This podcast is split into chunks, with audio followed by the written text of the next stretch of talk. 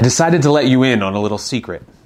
Something I probably shouldn't tell you as someone who makes a living helping people buy and sell houses. Moving sucks. My family and I have a rather complicated residential history, and we've had to move more frequently than we originally hoped. So what? Big deal, everybody moves. Everyone gets to a point in the process of packing where they question why they even decided to move in the first place. Usually it's around the time you realize that there are still boxes you haven't unpacked from the last time you moved. But honestly, I think some of you will agree moving sucks. Especially when your move is not your move. What do I mean by that? I mean when it's ultimately brought on by circumstances beyond your control. Moving is always hard, but typically the pain of leaving old memories behind is dulled by the excitement of moving on to bigger and better things. But the truth of the matter is that many people are forced to relocate for a variety of reasons. And without the hope of something better on the horizon, this can be a devastating turn of events. This hard truth had a profound effect on me personally. It caused me to really take a look at my life and career, and in many ways, it was the catalyst for developing a new mission and vision for my business. The main reason was that I kept seeing the faces of people who have no choice but to move. Maybe they're getting older and can't maintain the large home they've lived in for decades, or maybe they've fallen on hard times and cannot financially afford to stay in their home.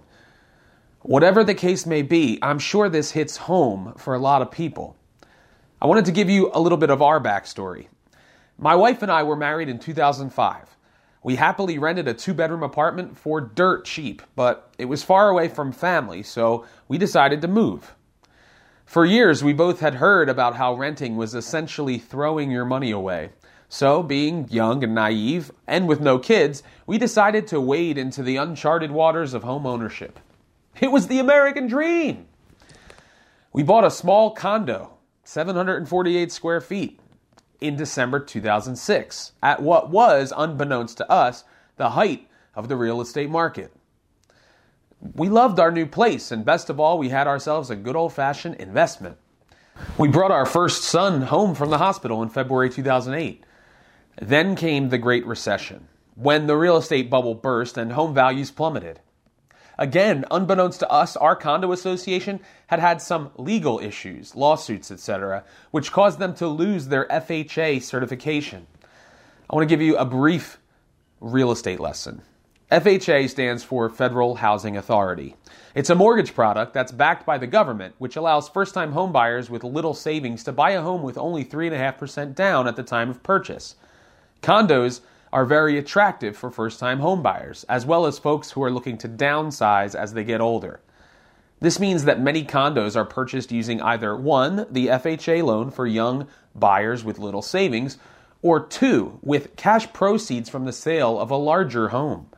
In the case of cash purchases, oftentimes people will sell their homes for less since they're getting cash, which does not really help in driving up home values. Take away the ability to obtain FHA financing, and you basically cripple any condo owners from being able to sell their condo at a fair value. Not to mention that people had been approved for mortgages for years with very little regulation, which led to a ton of foreclosures. Foreclosures, no FHA financing, and cash only purchases left people in dire straits and unable to sell their condos. And now back to our regularly scheduled programming. That's exactly what happened to us and thousands of other people. Maybe even you. Our home value fell by more than 20%. Coupled with the fact that we financed 96.5% of it, it meant we were underwater. Fast forward to 2010, we now had two small boys in our little condo and felt trapped. We attempted to sell it in 2011, which in hindsight was a complete waste of our time and our realtor's time. I don't even remember if we had a single showing. In 2012, thanks to the advice of a very helpful realtor, we were able to refinance using the HARP program, which saved us on our monthly mortgage payment. We decided to rent out our condo and then try to rent a larger home as a primary dwelling. We soon realized that the difference in rent costs when moving from a two bedroom to a three bedroom was nearly 50%.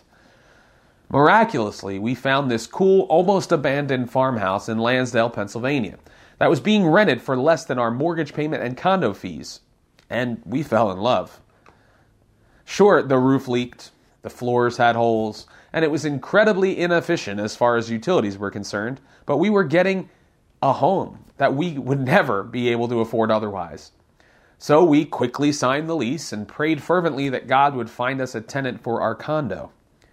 Believe me, being a landlord has certainly added some gray hairs to my luxurious mane, but it was worth it to have a backyard and an old fashioned country home, almost all to ourselves.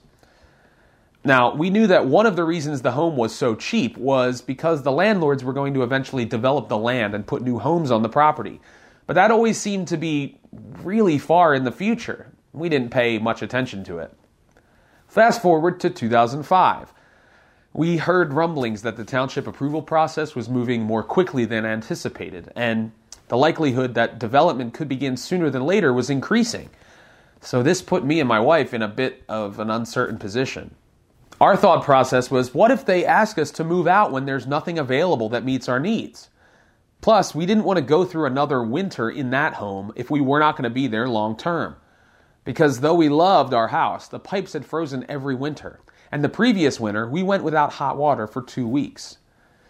We decided that we needed to give our notice so that we could be partially in control of our moving time frame.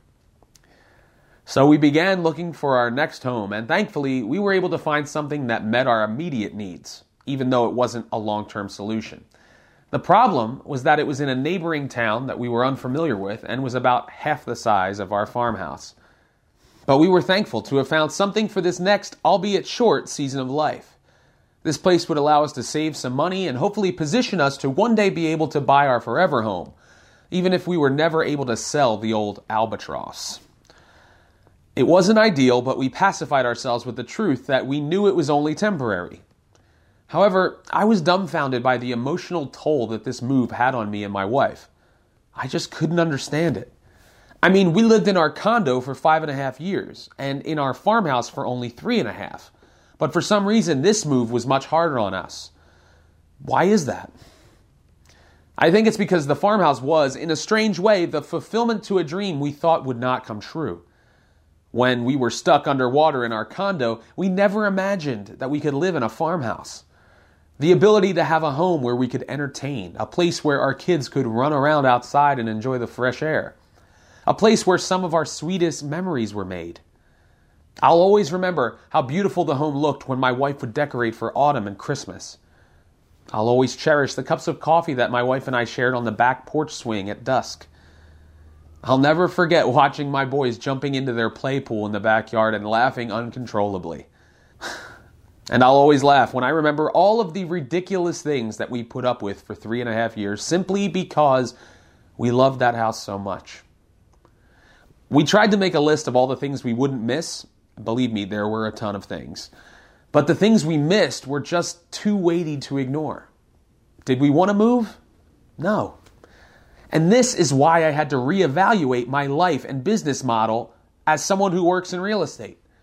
This experience changed me, and I can't help but wonder what it must be like for others who are forced to move when it's not their decision. What about the foster child who finally settles in only to be told that it's time to move on? What about the elderly couple who spends decades raising their children and grandchildren only to have father time take away their dream home and place it with some small condo? What about people who fall on hard times and can only stand back and watch as the bank forecloses on their home? With everything positive that comes with moving, I believe that we as a society has somehow forgotten just how emotionally and physically draining it can be, especially for the people who have no other choice. That's why I decided to make a change in my business, and why I'm challenging other folks to look out for others who maybe don't have the home they always dreamed of having. I truly believe that we can do our part to ensure that people have a safe place where new memories can be made, a true place they can call home. If you enjoyed watching this video, then I encourage you to go to www.realpersonrealneeds.com to get a free copy of my real estate manifesto.